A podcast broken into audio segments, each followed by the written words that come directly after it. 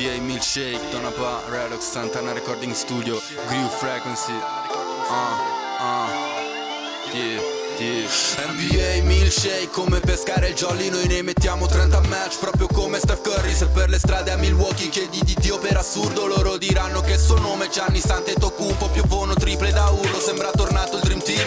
USA MVP un oro al collo KD Sembrava fosse Space Jam ma era la Summer League LeBron come Bill Russell e Wilt You gonna milkshake, milkshake, ah uh. You gonna milkshake, milkshake, ah uh. You gonna milkshake Come Doncic coi Mavericks Gonna milkshake come Arden che non può fare miracoli NBA milkshake, ok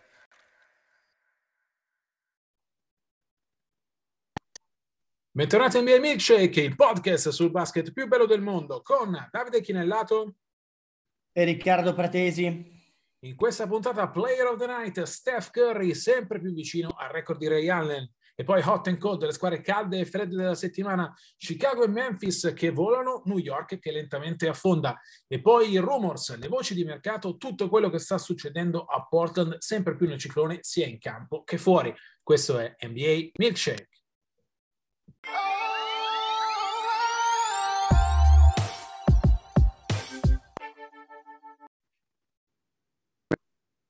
Player of the Night, il giocatore della notte, ancora una volta Steph Curry, 31 punti nella vittoria di Golden State contro Orlando.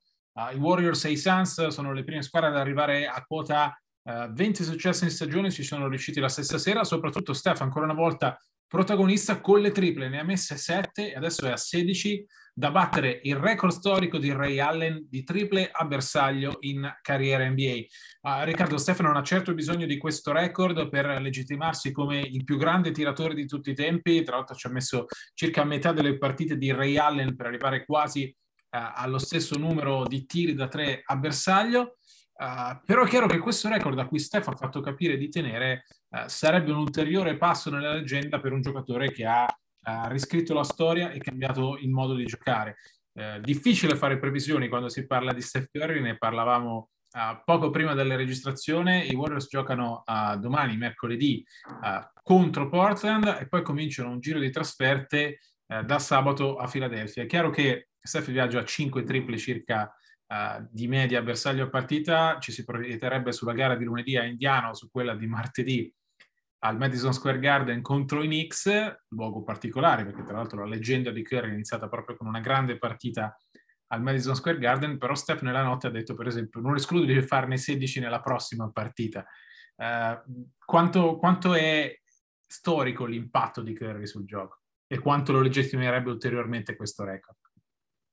Secondo me è un record importante, importante perché insomma è un passaggio di testimone, se vuoi, come Ray Allen, i God Game eh, da film, aveva raccolto quello di Reggie Miller, e come insomma entrambi questi iconici tiratori avevano caratterizzato le loro diverse rispettive ere cestistiche, Steph è stato il miglior tiratore di questa era, che è l'era insomma che sublima il tiro dalla grande distanza. Abbiamo detto mille volte, insomma, ha cambiato il gioco.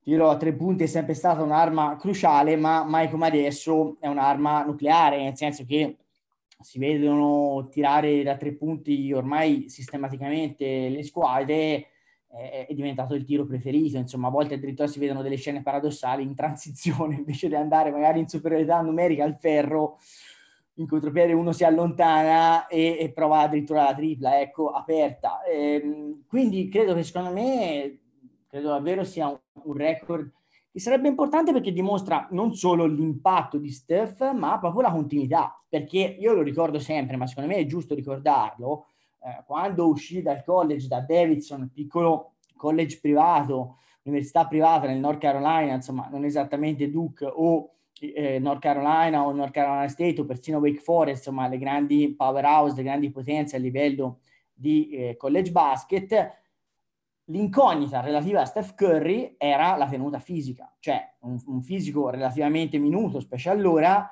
un fisico con quelle caviglie che ogni 3x2 si giravano e facevano immaginare che la sua carriera non sarebbe stata infinita. Invece siamo qua a raccontare di Steph che sta vivendo una seconda giovinezza e oggi come oggi rischierebbe, tra virgolette, di vincere un altro MVP. Assolutamente l'MVP di questa prima parte di stagione, lo abbiamo già detto anche uh, qui in Milkshake, sulle caviglie di Steph, beh, basti ricordare questo, quando ha vinto i suoi per ora unici due MVP, Curry era fuori dalla top 50 dei giocatori più pagati ed era una conseguenza del fatto che eh, quando i Warriors gli rinnovarono il contratto alla fine di quello da rookie avevano dei dubbi sulla sua tenuta fisica e sulla tenuta delle sue caviglie. E, è un giocatore che davvero si è costruito. Certo, Papadel qualcosa a livello di geni eh, e di manina fatata gliel'ha passato, però è un giocatore che attraverso il duro lavoro è riuscito a costruirsi una carriera eh, leggendaria, una carriera ovviamente da Hall of Fame, eh, e attraverso il lavoro fisico su se stesso è riuscito a rigenerarsi eh, dopo la stagione eh, 2019-20 in cui eh, lui giocò solo 5 partite e Golden State guardò la bolla dalla TV a casa. È un giocatore... E mi piace sperare, Davide, mi piace sperare, e questo è un augurio che credo condividerai anche tu, che possa chiudere la carriera dove l'ha iniziata e rimanere da bandiera fino alla fine con i Golden State Warriors. Insomma, io credo che chi non l'ha fatto tipo Dwayne Wade, no? Che era stato insomma, bandiera dei Miami Heat e poi fatto sto colpo di tennis, è tornato a Chicago per poi fare una retromarcia veloce e tornare di corsa in Florida per chiudere con la maglia di sempre. Ecco, secondo me sarebbe un ulteriore grande, straordinario mm, merito quello di eh, giocare con un'unica maglia di cui mh, mm, arriverebbe a detenere, ci siamo già ormai, quasi tutti i record, se non tutti i record, e a maggior ragione a infrangere record non solo di franchigia, ma che valgono insomma, per, per, per, la Lega di, di, ogni epoca.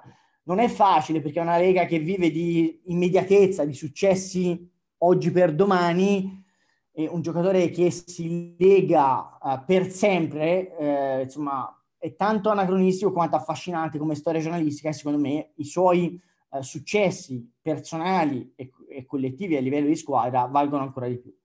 Assolutamente un augurio che condivido e non immagino Steph Curry con un'altra maglia così come ho fatto tanto fatica a vedere Dwayne Wade con la maglia di Chicago in quella stagione ai Bulls e poi con la maglia dei Cavs prima che le cose si rimettessero a posto. Steph Curry appartiene no, nell'immaginario collettivo uh, alla maglia numero 30 con il, uh, il Bay Bridge uh, sul petto e, e gioca eh, alla Oracle Arena dove l'abbiamo visto tante volte o, o a Chase Center dove eh, il teatro dei sogni di queste sue ultime imprese.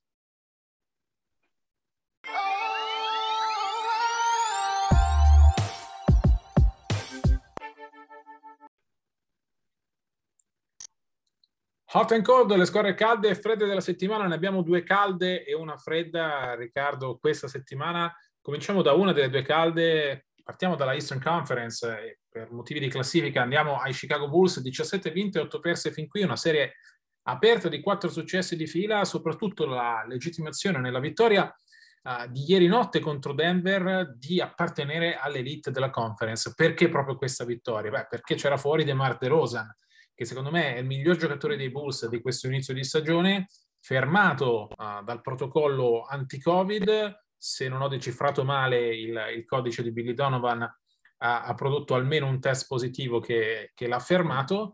Chicago era senza di lui, senza Alex Caruso che è un altro uh, incredibile ingrediente di questo successo, senza Javonte Green che uh, parte titolare da quando si è rotto Patrick Williams, senza Kobe White che in teoria dovrebbe essere un elemento importante della panchina, eppure con un'accelerata clamorosa tra la fine del terzo quarto e l'inizio del quarto periodo ha fatto fuori Denver di Nikola Jokic, MVP in carica e candidato MVP. Ti impressionano i Bulls per come stanno giocando?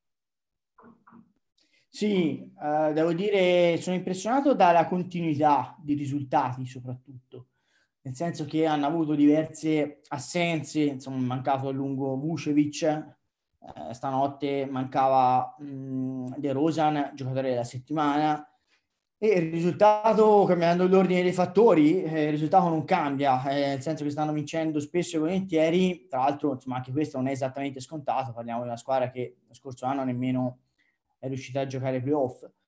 Per cui sono abbastanza, mh, mm, non sono ancora totalmente convinto, ma insomma sto, sono, quasi pronto a salire sul, sul sul carro dei, dei Bulls.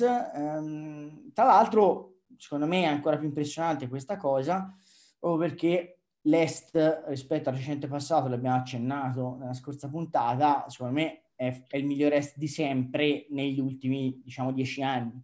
Eh, non necessariamente eh, come, non solo come punte, nel senso che comunque Milwaukee, secondo me, è una squadra di gran livello, eh, ora che ha recuperato gli infortunati, e comunque i Nets vanno sempre tenuti presenti, però è proprio la profondità. Cioè una squadra è una conference che è diventata più profonda rispetto all'Ovest e a maggior ragione, insomma, riuscire ad avere questa continuità di risultati con questa concorrenza dimostra che i Bulls sono for real, ecco, sono per davvero.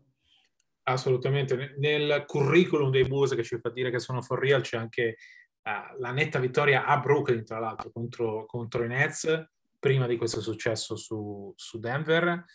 Uh, io sono onestamente impressionato da uh, quanto bene funzionano insieme uh, DeRozan e, e Zach Lavin. Sono la miglior coppia di realizzatori uh, di tutta l'NBA, producono oltre 50 punti di coppia e non è scontato. E sono comunque impressionato dalla continuità di una squadra che riesce ad essere sesta per efficienza offensiva e quinta per efficienza difensiva. Non sono solo statistiche, Uh, ho sempre pensato che il difetto di questi Bulls fossero, fosse che sono poco profondi e secondo me ancora lo sono, però Billy Donovan sta riuscendo a tirare fuori il meglio da giocatori come Ayo Dosummu, che a rispetto del nome è un enfant du pays di Chicago, uh, da Javonte Green che comunque partiva titolare, è riuscito a resuscitare anche Derek Jones Jr., non solo come, come grande schiacciatore, ma si sta dando tanto da fare, sta trovando risorse inaspettate per una squadra che eh, sapevamo a inizio stagione che doveva essere un po' più protagonista rispetto al passato,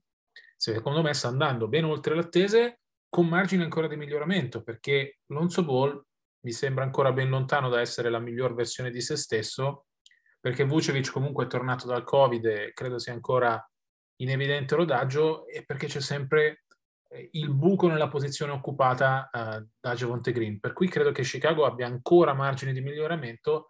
Bisognerà capire quanto starà fuori De Rosan, quanto la squadra risentirà della sua assenza.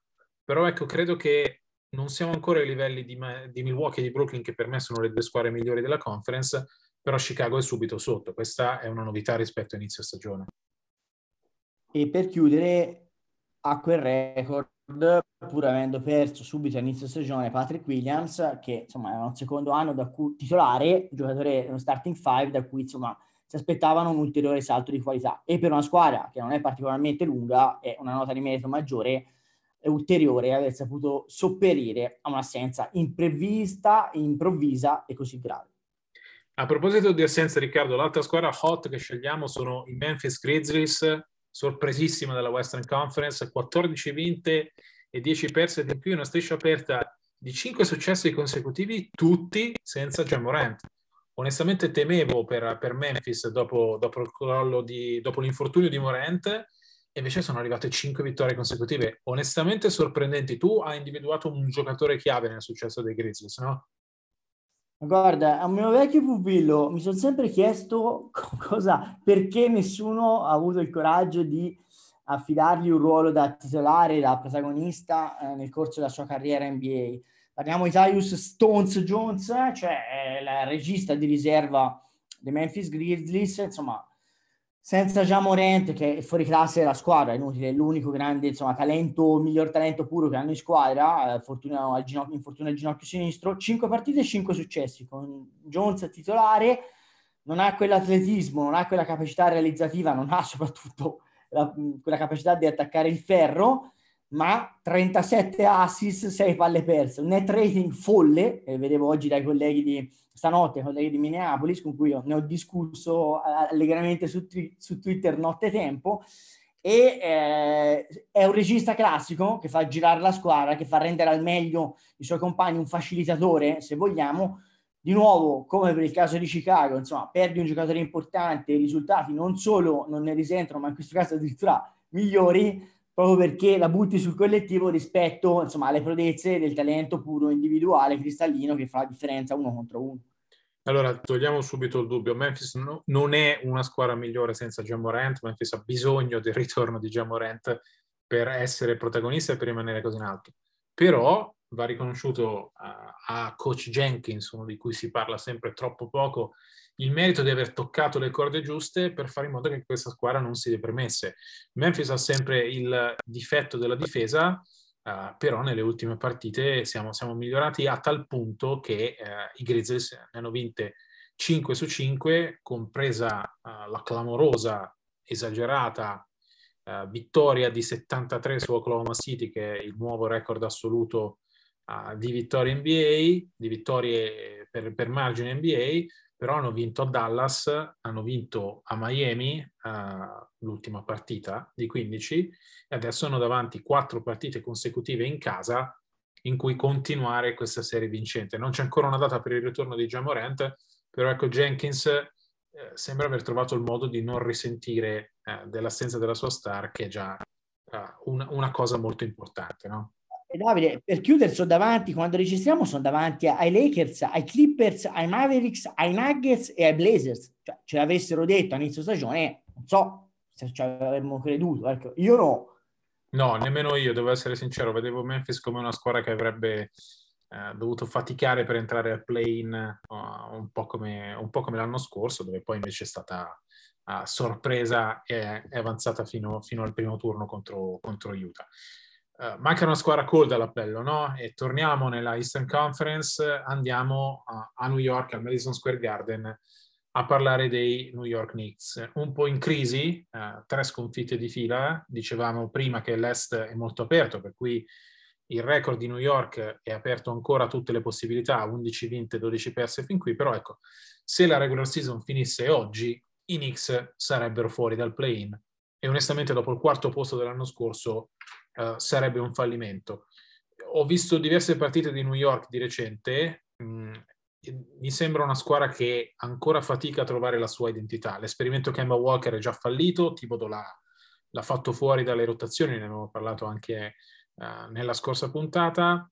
Uh, manca un po' il rendimento di Julius Randle eh, certamente più basso di quello della passata stagione, Randall è il, Randall è il giocatore più migliorato in carica.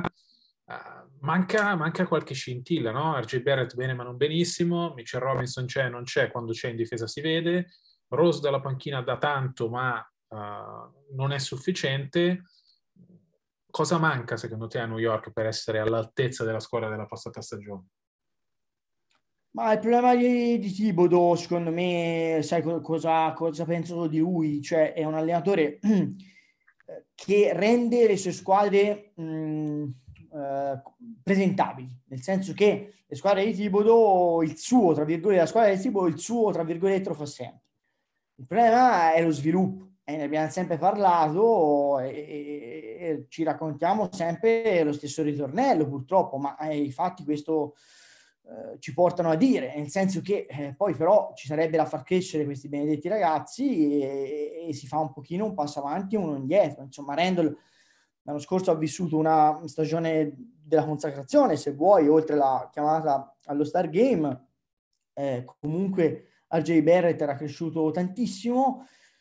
Eh, stanno un, pochino regredendo. Lo stesso Toppin sta trovando più, più spazio. L'anno scorso non ha mai giocato eh, fondamentalmente, però non ancora lo spazio insomma, che si immaginava per un giocatore scelto così alto in lotteria. Eh, il problema delle squadre di Tibud è sempre quello, cioè eh, difficilmente, stai tranquillo che non vedrai la sconfitta di, dei Thunder dell'altro giorno, ecco, di, di 70 punti.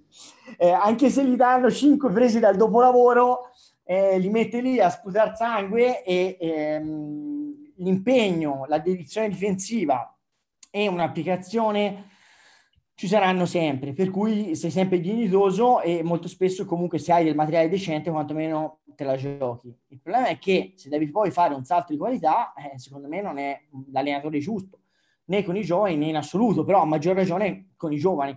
E quindi, insomma, anche no, Robinson, Noel, quanti volte cioè, ripetiamo le stesse cose? Cioè, io non vedo questo, salto di, di, di, qualità, ecco, c'è poco da fare, soprattutto in attacco. C'è una squadra che in attacco, lo sappiamo bene che Tibo è un allenatore difensivo, Tibbs, in attacco è una squadra che fa tanta fatica. È chiaro che hanno puntato su Kemba Walker, effettivamente probabilmente non hanno avuto le garanzie fisiche che speravano di, di poter avere come riscontri, ok, però è una squadra che in attacco fa veramente tanta fatica e ne fa troppa perché non, adesso ha anche dei buoni attaccanti, per esempio hanno preso Fournier che, è un attaccante puro, diciamoci quello che è, quindi pur sacrificando qualcosa dietro hanno cercato di, di, di ovviare a, a, un problema che hanno in attacco. È, è un tiratore per esempio, non avevano tanti tiratori.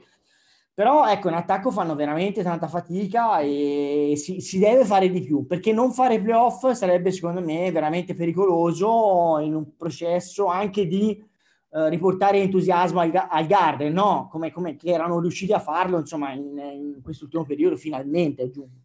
Assolutamente, tra l'altro uh, New York ha davanti un calendario molto difficile perché eh, gioca uh, 5 delle prossime 7 partite uh, fuori casa e le uniche due partite in casa sono contro Milwaukee domenica alle 18, se volete segnarlo in calendario, è sicuramente una grande occasione per vedere i campioni in carica eh, e il Madison Square Garden senza dover fare nottata.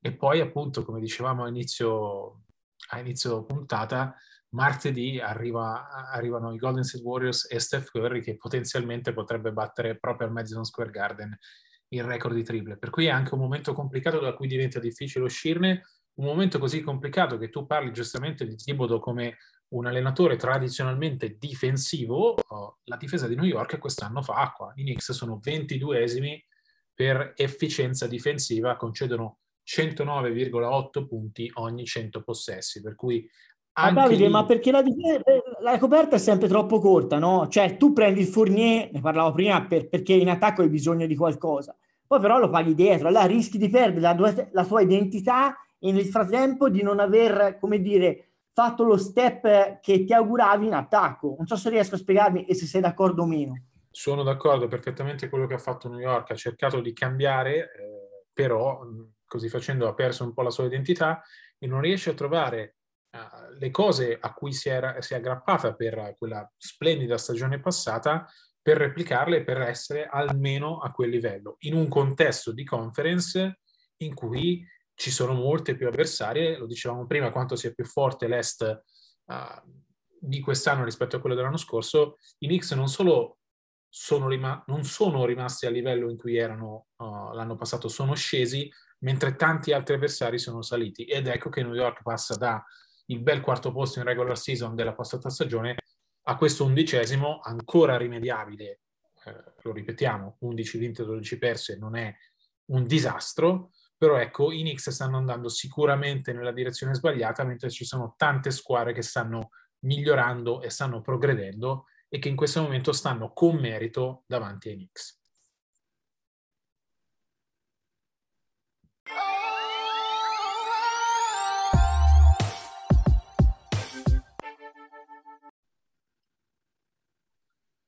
Questo è il rumor, la voce della settimana, ce ne sono tante, tantissime di voci attorno ai Portland Trail Blazers. Riccardo, problemi in campo, 11 vinte e 14 perse, striscia aperta uh, di uh, tre sconfitte e addirittura play-in a rischio, ma ci sono soprattutto, ed è il motivo per cui li abbiamo inseriti nel rumors, tantissimi problemi fuori. Portland ha, fatto, ha licenziato Neil Olshey, suo storico presidente delle operazioni legate al basket, il massimo dirigente uh, sportivo della franchigia per violazione del codice di condotta sul posto di lavoro, indagine anche abbastanza antipatica, no? con uh, tanti impiegati dei Blazers che hanno denunciato le maniere e i comportamenti fuori dalle righe uh, di, di Oshi.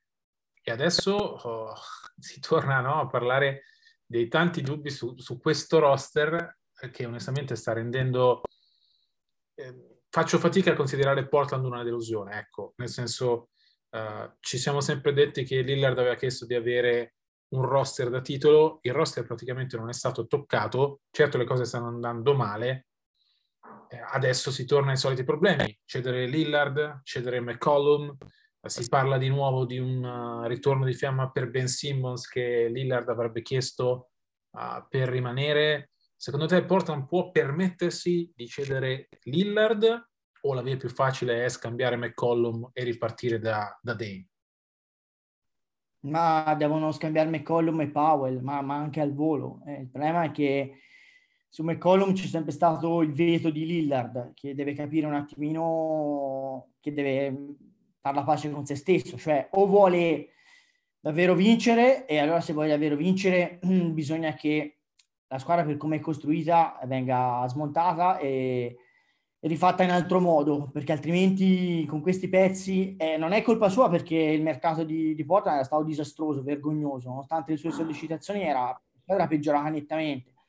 Però il fit con McCollum non è mai stato ideale, cioè ce lo siamo detti 700.000 volte, cioè difensivamente entrambi fanno fatica, in attacco sono entrambi soprattutto realizzatori, soprattutto entrambi fisicamente sono piccolini, quindi comunque tendono a, ad avere lo stesso limite e non sono nessuno dei due degli atleti mostruosi. Quindi pur essendo giocatori diversi, sono giocatori che è difficile mettere accanto per vincere ad altissimo livello. Poi hanno vinto tantissime partite insieme, quindi lungi da me dire che sono giocatori non compatibili, ci mancherebbe altro, anche perché hanno un'ottima sintonia in campo e fuori, però sono proprio dei, dei problemi strutturali. Secondo me deve dare, non deve andare via lui, deve, come dire, sollecitare di nuovo il nuovo front office e chiedere che arrivino rinforzi e stavolta dire fate voi, questo è il resto del roster, non ci sono giocatori intoccabili oltre a me perché in passato invece ha messo tanti veti su questo o su quel giocatore. Sì, sono d'accordo anch'io. Non penso che Portland possa permettersi di cedere a Damien Lillard. È un simbolo non solo della franchigia, ma della città. E in una città che ha bisogno di simboli, Lillard è diventato intoccabile e ha tutto il potere di cui parlavi. Cioè, un potere simile a quello che ha LeBron James, senza avere tutte le derive che ha LeBron, no? senza avere uh, l'amico uh, presidente di, de, di, una delle più importanti agenzie di rappresentanza dell'NBA, senza avere uh, tutti gli, intrallazzi che, che, ha LeBron in, in NBA. Però Lillard senza allenare, perché senza non, è, allenare, non è uno esatto. che... Anche se sull'allenare, insomma, eh, voleva Jason no, ha chiesto, Billups, ha chiesto Billups, però dai, le rotazioni, cioè mentre le rotazioni dei Lakers, insomma, una parolina LeBron ce la mette. Io, secondo me, non ho mai notato che, insomma, l'amichietto di, di Lillard giochi più magari di chi se lo merita negli anni, questo no. Credo tante, che tu mi possa darmi un po'.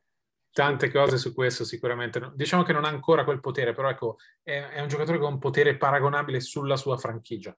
Um, credo che Portland però debba intervenire subito sul mercato. La trade di cui si parla uh, con Philadelphia sarebbe McCollum più uno tra Little e Simons e una scelta al draft per Ben Simmons. Io ho tanti dubbi su Ben Simmons. Lillard avrebbe chiesto di, di giocare con lui. Onestamente Simmons ha bisogno di rilanciarsi, per cui farebbe bene a mettere la testa a posto e capire che andrebbe in una situazione in cui è il numero due di Lillard e non fare troppe storie. Non so se il fit funzionerebbe in campo, onestamente, uh, però credo che Portland abbia bisogno di questo scossone subito e di dare poi un altro scossone importante in estate perché questo roster, così come è costruito, non va da nessuna parte. Magari, nonostante i disastri di questa stagione per com'è la Western Conference, un posto al play-in lo trovano tranquillamente, ma l'obiettivo di una, di una, squadra che ha nel suo roster uno dei dieci migliori giocatori in NBA, tra l'altro Hillard quest'anno ci sta mettendo del suo, diciamolo, è la sua peggior stagione da quando è una, è una superstar, però una squadra che nel roster un giocatore così forte non può accontentarsi di fare il play-in, c'è bisogno di cambiare, c'è bisogno di cambiare tanto. Non so se Cronin, che è la, il GM ad interim, abbia l'autorità per fare tutti questi cambiamenti necessari, però c'è bisogno di cambiare, di cambiare in fretta. Guarda, io Simmons non...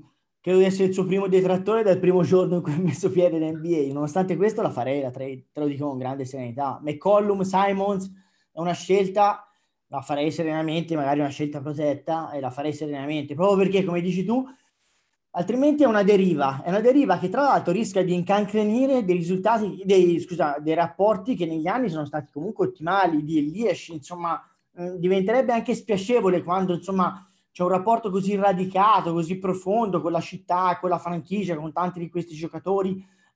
quando i, i, risultati non arrivano per, per, giocatori così ambiziosi, i rapporti personali rischiano di guastarsi, c'è poco da fare e secondo me sarebbe veramente una brutta fine che non merita nessuno. E quindi io credo che sia giusto intervenire, come dici tu, in tempi rapidissimi, proprio perché le cose non andranno meglio, semmai andranno peggio, andranno avanti così e se non trovano niente di meglio di Simmons, che sia Simmons, tanto insomma McCallum con Lillard non li porterà alle finals, Simons un giocatore si può, a cui si può tranquillamente rinunciare, una scelta magari protetta anche, si risolverebbe un problema a due squadre, perché secondo me comunque McCollum è un giocatore che uh, a Philadelphia mm, male non farebbe, ecco. Ed era la domanda che volevo farti proprio prima di chiudere, io lo farei di corsa anche se fossi Philadelphia, uh, tra l'altro Taris Maxi, il, il, la point che sta sostituendo uh, Ben Simmons nel ruolo, secondo me sta giocando bene, e ha ampi margini di sviluppo, McCollum gli darebbe un altro realizzatore e trasformerebbe ulteriormente Philadelphia in una squadra con, con ambizioni del titolo. Per cui quella trade sa da fare, vedremo se si farà. Ricordo la data, ci avviciniamo sempre di più. Uh, mercoledì 15 dicembre, il primo giorno in cui eh, la stragrande maggioranza dei giocatori che hanno cambiato squadra in estate attraverso la free agency uh, può essere ceduto. Per cui occhio al calendario, occhio al mercato, per cui eh, perché a Portland potrebbe succedere qualcosa.